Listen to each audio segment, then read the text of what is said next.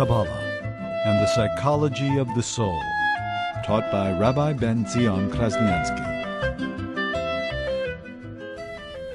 We were talking about three emotions two weeks ago anger, jealousy, and what was the third? And uh, indulgence. That's more an activity rather than a. Person who's, who's you know, is always yearning for uh, desire. You know, big eyes, always wants more. And we live in a culture that actually, actually encourages it. It's the whole foundation of consumerism. Every advertisement is there to tell you no matter how blessed your life is, you should feel miserable because you have nothing, because you don't have that perfect, perfect uh, car, that perfect model, that perfect. If what, you, what God gave you and blessed you with, you feel miserable because you deserve the best. I am the best and I deserve the best. Of course, who defines what's the best? Everything in society is telling us, is pushing us to look at your fellow and feel empty and and look how, how empty I am. Look, I'm missing this and I'm missing that, and you're missing nothing. but the whole advertisement, the whole hype is here to tell you how much you're missing because you deserve. You deserve the best, and therefore, therefore your life is miserable. So now I'm going to work 20 hours a day, and I'm going to become a slave, and I'm not going to have time, a moment's breath, to live and to really enjoy the reality that's right in front of me. So as long as I can you know, we're pursuing a shadow, pursuing a false. So what's it, what's when it comes to our materialism, it says a person should be thankful and grateful and satisfied with your lot. Who is a rich person? Who is a rich person? Wealth is not defined how much you have in your bank account. Wealth is defined whoever is content, whoever is internally content, materialistically content, is the richest person. A person is constantly restless and hungry and yearning and and never has enough and feels empty and, and, and is trying to fill that emptiness by acquiring more possession and that's a disadvantage. And it comes from the same reason when a person is arrogant, when you have an exaggerated sense of self. I need this and I need that and I deserve this and I deserve that and I deserve the best. And therefore, if there's something in your life, that's not perfect or you think is not perfect. You, you think I deserve the best, and therefore you're not satisfied, you're not happy. In a spiritual culture, in a, a real culture, a genuine culture, a person is taught to enjoy and to count your blessings and to be grateful and thankful for you. Realize the blessing. And everything that you, you need is right in front of you. Because the thing is, what really matters is if you if you love and you are and you are loved, and you have your friends and family, I mean that that's the end of the day. That's all you need. Money, power, fame, that's not. That doesn't really matter. So you really have the happiest person. Happiness, all the money in the world can't buy happiness. And all the money in the world can't buy love. You can't force it. You can't impose it. You can have billions. Howard Hughes was the wealthiest person in, in, alive. He was the most miserable human being. He died a recluse. So you can't buy these things. You can't buy happiness and you can't buy love and you can't buy, you can't force it. You can't impose it. It's something that comes from within. If your heart is open and you're humble and you're grounded and you're content and you're satisfied and you then you're joyful. The joy is something that comes from within. Then you're happy, you're rooted, you're connected, your life has meaning, your life has substance. But when you create this artificial, external expectations, if I only will indulge in this, I'll be happy. If I only, if I had a fatter bank account, I'll be happy. If only I had a little more power, a little more respect, I'll be happy. But of course, it's, it's, it's a delusion. You can't buy respect. You can't even force it. Respect is something that comes when you're not looking. It's unself conscious. When you're a genuine person, people respect you. When you lead a type of life that you earn that respect, people respect you. But you can't go looking for it because you'll never find it. People who try to buy respect, you know, all of these things are in, the intangible. These things are elusive. We have an exaggerated sense of self. And therefore, we believe and feel that we have to indulge our every urge and every instinct because if I want it, you know, you're very precious. We feel very precious in our own eyes, and therefore, if I want it, I'm going to pursue it. Nothing is going to stop me. And and a feeling of entitlement. I deserve this, and I should get this. And then you feel sorry and depressed or angry. Why? Why? Uh, and jealous. Why my life is not perfect, or physically I don't have everything I. I think I should have, and I uh, that my friend has, and so there's there's an arrogance that clogs the heart and basically closes your heart to spirituality and to godliness. Because the joy, the road to, to joy, to spirituality through joy, when the heart is open, humility. When you don't have any exaggerated sense of self, and you, when you've come down to earth, when you put yourself in the right perspective, when you put your life in the right perspective, you know, you realize you have everything that you need whatever, whatever you have, whatever you need, you have. And you're very appreciative of what you have. And suddenly you see the, the beauty and everything that's around you and, and the, you know, but when a person has totally unrealistic expectations, and you have an exaggerated sense of self, and suddenly you become miserable this arrogant, false persona that you created, that this bubble that you're living in, and, and you're making all these demands, these impossible demands, and you're making your life miserable.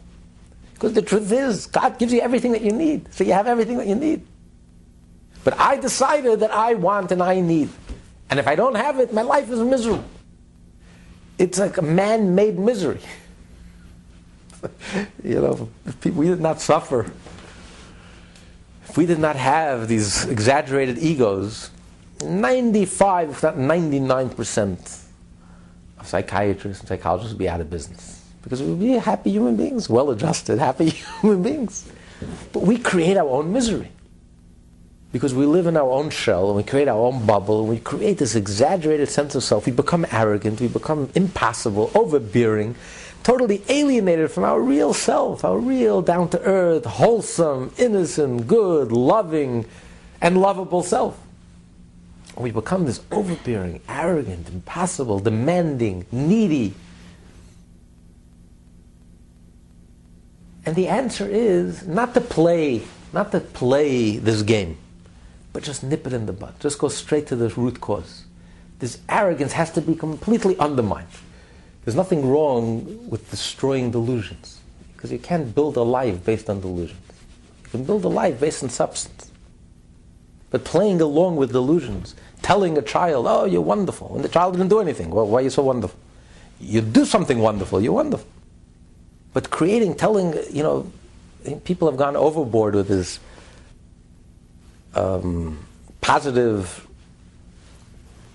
The person is always positive, no matter what you do always positive. You know, there's never any reality. There's never any realism.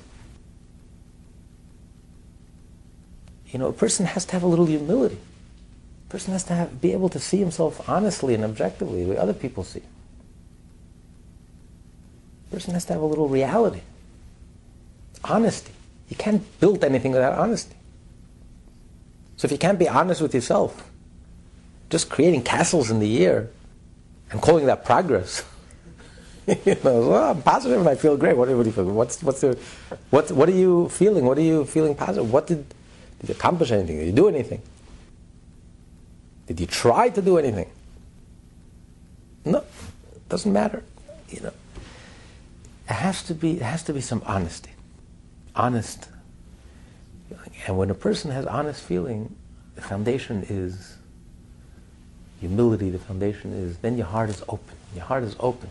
Then you can feel joy. A joy that comes from within. Then you can feel connected. A connection that comes from within. Then you can feel love and beloved with something that comes from within. Nothing external. So this is the recipe, this is the medicine that he's giving for this particular illness, which is called the clogging of the heart, the spiritual clogging of the heart. When we become totally out of touch with ourselves, totally out of touch with reality. Quoted the Zohar earlier that if there's a thick piece of wood that's not catching on fire, so the answer is not to pour more kerosene. The answer is to break up the wood into a thousand splinters. So too with the heart. When the heart is clogged, the heart no longer responds to anything spiritual. You lost that, that hunger, that yearning. You lost that humility. And you feel completely satisfied and content. And you're feeling miserable. You're feeling miserable for all the wrong reasons. You're feeling miserable because you're lacking, you feel that you're lacking, suddenly you feel that you're lacking this and you're lacking that. Materialistically, you feel unsatisfied with your lot and unsatisfied with what you have. So the answer is not to study more Torah, do more mitzvot, because that light is not penetrating. The heart is clogged. What do you do when the heart is clogged? You need to, you need open heart surgery. You need to break through the, that clogging. So the answer is, you have to break your heart into a thousand pieces. There's nothing more whole than a broken heart. When the heart is broken, that's healthy. It means the heart is alive. The heart is, the heart is functioning. The blood is circulating you feel connected, you feel love, you feel ability to love, the ability to, to, you feel beloved, you feel the ability to connect, you feel that yearning, that hunger for spirituality, and then you become grateful and thankful for all your materialistic blessings, then everything comes into perspective. You feel centered, you feel focused, everything falls into place. And you have everything that you need. And you, then you, you get in touch with the reality, your reality, your own reality. You become firmly grounded then you can build your life on something genuine and a solid foundation. You can't build a life based on delusion. No one is doing you any favors by constantly pumping you with delusions. You're the wonderful, you're the best, you're the greatest. There never was anyone like you. Did you accomplish anything? Did you do anything? Did you trying to do anything? Doesn't matter. I don't have to do anything. You know, you're not, you can't build a life based on false false premises. Because then it turns into ugliness. When your heart becomes clogged and your blood, your spiritual blood, stops circulating, you can become a very ugly human being. Arrogant, unbearable, so selfish, self centered, self absorbed that you destroy everyone in your path. You have no time and no energy for anyone outside yourself. So you're robbing yourself of, of all the love that's around you, all the goodness that's around you, all the opportunities that's around you. Because you basically walled yourself off from everyone and created this, this artificial bubble, and you're living in some psychotic wonderland that's completely not satisfying. Because the more you indulge the more you rob yourself of the, even the ability of, of enjoying, you know, the person who just indulges ultimately loses his ability to enjoy life. And becomes a, you become a bitter, harsh, bitter, cynical, jaded human being. So you're not doing, you're not doing yourself a favor. And no one is doing you a favor by, by pumping you and, and encouraging you in your delusions to live life, you have to be in touch with reality. You have to have a, a genuine foundation. And the genuine foundation is there's nothing more whole than a broken heart. When your heart is broken, then your heart is in touch. When you spiritually, when your heart is crushed, but crushed for all the right reasons. All you're crushing is the arrogance, the foolishness. We're not talking about crushing the person, crushing the personality, suppressing the person and the personality. On the contrary, it says when the body is strong, the soul is weak. When the soul is strong, the body is weak. We don't mean the physical body. Here we're not talking about the personality, to crush the personality, God forbid. But he's talking about crushing the arrogance. Because the klipa, the shell, the sitra the other side, there is no real substance to it. What does it represent? It represents a delusion it represents it paints a picture of a reality which is completely off the mark. That somehow, by indulging or by fulfilling your life externally, if only I have money, power, fame, and if only I was able to indulge in every whim, and every desire, and every urge, and every instinct, I'll be happy. That's pure delusionary. There's not a shred of truth to it. It's literally a pack of lies. So, what are you crushing here? You're crushing that delusion. There's no advantage in maintaining delusions. And as long as a person maintains the delusions, you crush your real spirit. Your real true self, your real spirit. That joyful spirit that we're all born with. That spirit cannot emerge as long as you're living in this bubble, in this psychotic reality that you've created, this castle, castle in the, castle in the air. But, but when you crush this delusion, then the soul emerges. Now the soul can emerge in its, all its glory and all its strength. So you have to be careful the wording. It doesn't mean crush the spirit, crush the personality, crush the individuality. No, it means crush these delusions. As long as a person has this exaggerated sense of self and is so content in a grotesque way and so satisfied with himself spiritually and is so selfish and self-centered and self-absorbed that you become completely blind, deaf and dumb to anything truthful and real and genuine, even to your own truths. You become completely alienated with your own truth, with your own genuine nature. And your heart is just all clogged up and the blood is not circulating. You're barely alive. There's hardly any pulse left. You're spiritually dead. And you become hardened, bitter, shallow, overbearing,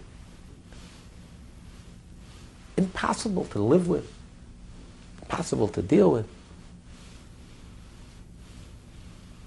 So how do you help? And the person can help himself.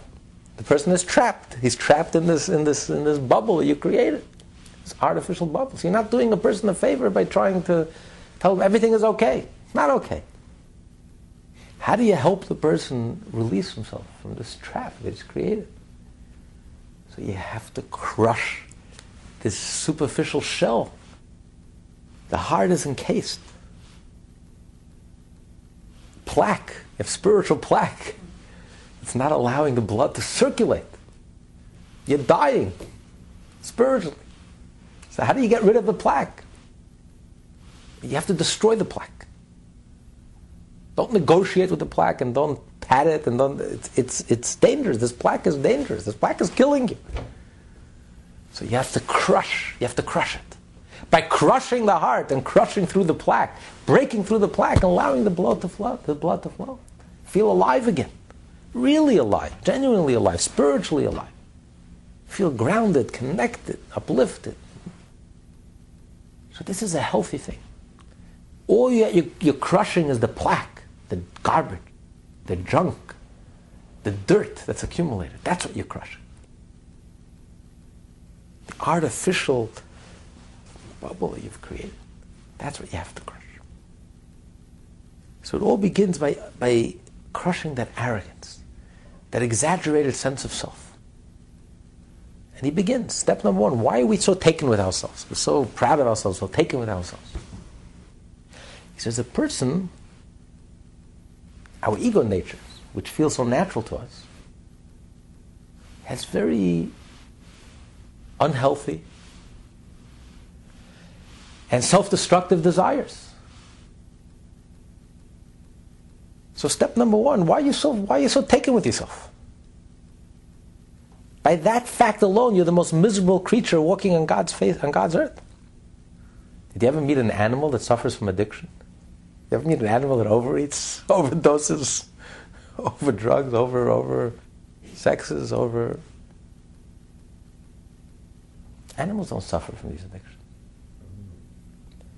Only a human being has these, these urges and tendencies for self-destructive behaviors. Very ugly, self-destructive behavior. So why, why are you so taken with yourself? Relax. If you want to look at yourself honestly and objectively, potentially you're the most miserable creature walking on, on the face of the earth. Look at all these unhealthy tendencies and excesses that you have within you. You don't know when to stop. An animal eats and it stops. Period.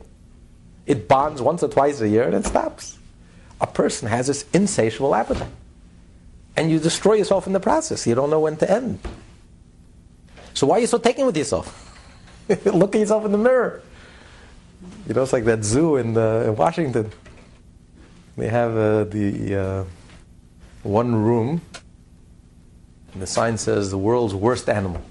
The most destructive Right, animal. most destructive animal. Destructive. Destructive. Oh, that's the word. They, they do use the word destructive. Yeah, the world's most destructive animal. But it's a mirror. And and you walk in, and there's a mirror, wall, ceiling to floor mirror, full wall mirror. You look at yourself. That's it. You know, no, the worst animal in the world. Animals don't blow themselves up. Animals don't go. You know, I mean, the worst animal in the world wouldn't do what people do. The excesses and the self-destructiveness and the the fact that a human being has urges, and even if you don't carry out these urges and instincts, but the mere fact that you have all these unhealthy urges and instincts, these self-destructive tendencies, be embarrassed, be ashamed. Why are you walking around as if you're you're you deserve everything and you're the best and the greatest? And this it puts you in perspective. A little humility. Hide your face a little. So it, it undermines this arrogance, this exaggerated sense of self. We overappraise the value. You need, you need to undermine a little the value. Uh, an insurance agent was telling us that he says there's a huge difference when you want to buy insurance or when you want to sell your insurance policy. When you want to buy insurance, the company says, buy insurance. He's going to die tomorrow. so the price, you know, they try to make it the highest, the highest premium. When it comes to selling the policy, he's in a deathbed. Oh, he's going to live another 14 years. what's, what's the policy? How can I, what's the policy worth today? You know, it's all a matter of perspective. You can exaggerate one, exaggerate the other. So when a person has this exaggerated sense of self, let's deflate it a little. Come on, let's let's put your life into perspective a little. Put yourself into perspective. You're so taken with yourself, and you're so proud of yourself, and you're so arrogant, and, and you're the center of the universe, and you're this. Oh, well, you're the most miserable creature in the universe. You forgot about that minor detail. The fact that you have inside of you, you have these unhealthy desires, which animals don't have. You have these unhealthy desires, self-destructive desires, these tendencies. Be ashamed of yourself little humility. Where is this arrogance coming? They do not even have a desire to go against the will of God or the way God created them, their instincts, the way God programmed them. So much so, as we discussed earlier in chapter 24, that even predatory animals, as in Daniel in the lion's den, predatory animals will go against their nature when they sense God's presence. A God fearing person, a righteous person, whose name of God is written over his forehead, they sense the presence of God. So when they sense the holiness of someone like Daniel, they went against their instinct and didn't touch. So you see, even animals cannot go against God. So the fact that a person, even if actually you won't carry out, and you'll have a discipline not to actually go ahead and think the wrong thought or say the wrong thing or do the wrong thing, but the mere fact that you have this, te- this temptation, the mere fact that you have these temptations and you have these urges and instincts and desires, you have this sickness inside of you, I wouldn't be so proud. In that sense, you're the worst of all creatures. That's why it says man was created last. Why was man created last in, in, in creation? If man is the most important, if man is the purpose of creation, why was man created last? And the answer is if a person fulfills his purpose of creation, then the whole world is created for you, and you elevate the whole world. So man is created last. But if you don't live up to your divine potential, Adam, the first man was created Adam. What does Adam mean? Adam can mean one of two things. Either it means Adam, a reflection from above. Man is created in the image of God. So when the person lives up to his potential, then there's no one greater than man. Man has the ability to elevate and transform the entire universe. Only man has that ability because we have that freedom of choice. On the other hand, Adam also comes from the word ad- Adam, earth. When a person is created from earth, the lowest of all four elements, the four basic elements earth, uh, water, liquid, um, gas, wind, and fire, energy. So Man was created from earth. Animals were not created from earth. Animals were created, the body and the soul came out of the earth full, fully fledged. They were created together. Man was created the clay. And then God breathed into his nostril, he breathed the soul. So his body is lower than the animal, and his soul is greater than the angel. Because God spoke and the world came into being, heaven and earth. So God created the, wor- the world through speech. Blowing signifies something that comes from within. That's why you can speak and speak and you don't tire. But when you blow, you because you're blowing from within, you can't continue to blow. So his soul is even superior to the angel, but his body is lower than, than the animal. And man is one extreme or the other. If a person lives up to his potential, is created in the image of God, he's a reflection of God, and he's the only creature in the whole universe. Angels don't have freedom of choice, animals don't have freedom of choice. He's the only creature in the whole universe that has freedom of choice, and he exercises it properly and he chooses well. There's no one greater than man. The whole world is created for you. And you have the ability to elevate the whole universe. On the other hand, if you don't live up to your potential, then you are the lowest of the low. You're like earth. Then, then you are the lowest creature in, in God's universe. So the fact that a person has freedom of choice is because a person can reach to the highest level. But the fact that we have this negativity inside of us, we have these two extremes, and we have urges for self destructive behavior, we have negative tendencies. That alone is something that I would not be, be too proud about or boast about. That puts me on the bottom of the totem, the bottom of the ladder. So why am I so taken, taken with myself? Why am I so arrogant? I deserve this and I deserve that and I need this and I want this and I, I, I, I want and need and want and deserve and, and if I don't have it, I'm miserable and I'm. Relax. Put yourself in perspective. I need and I want and I deserve. You're the lowest of the low. You're the most miserable creature in God's, God's universe. So why, why are you so taken with yourself? Why are you so arrogant? a little humility. Put yourself into perspective. When you put yourself into perspective, you relax. You come down to earth. And then you open your eyes and you see the blessing. And you're grateful for the blessing. And you feel joyful. And when you're joyful, there are many possibilities. When the person is open and is joyful, there are endless possibilities.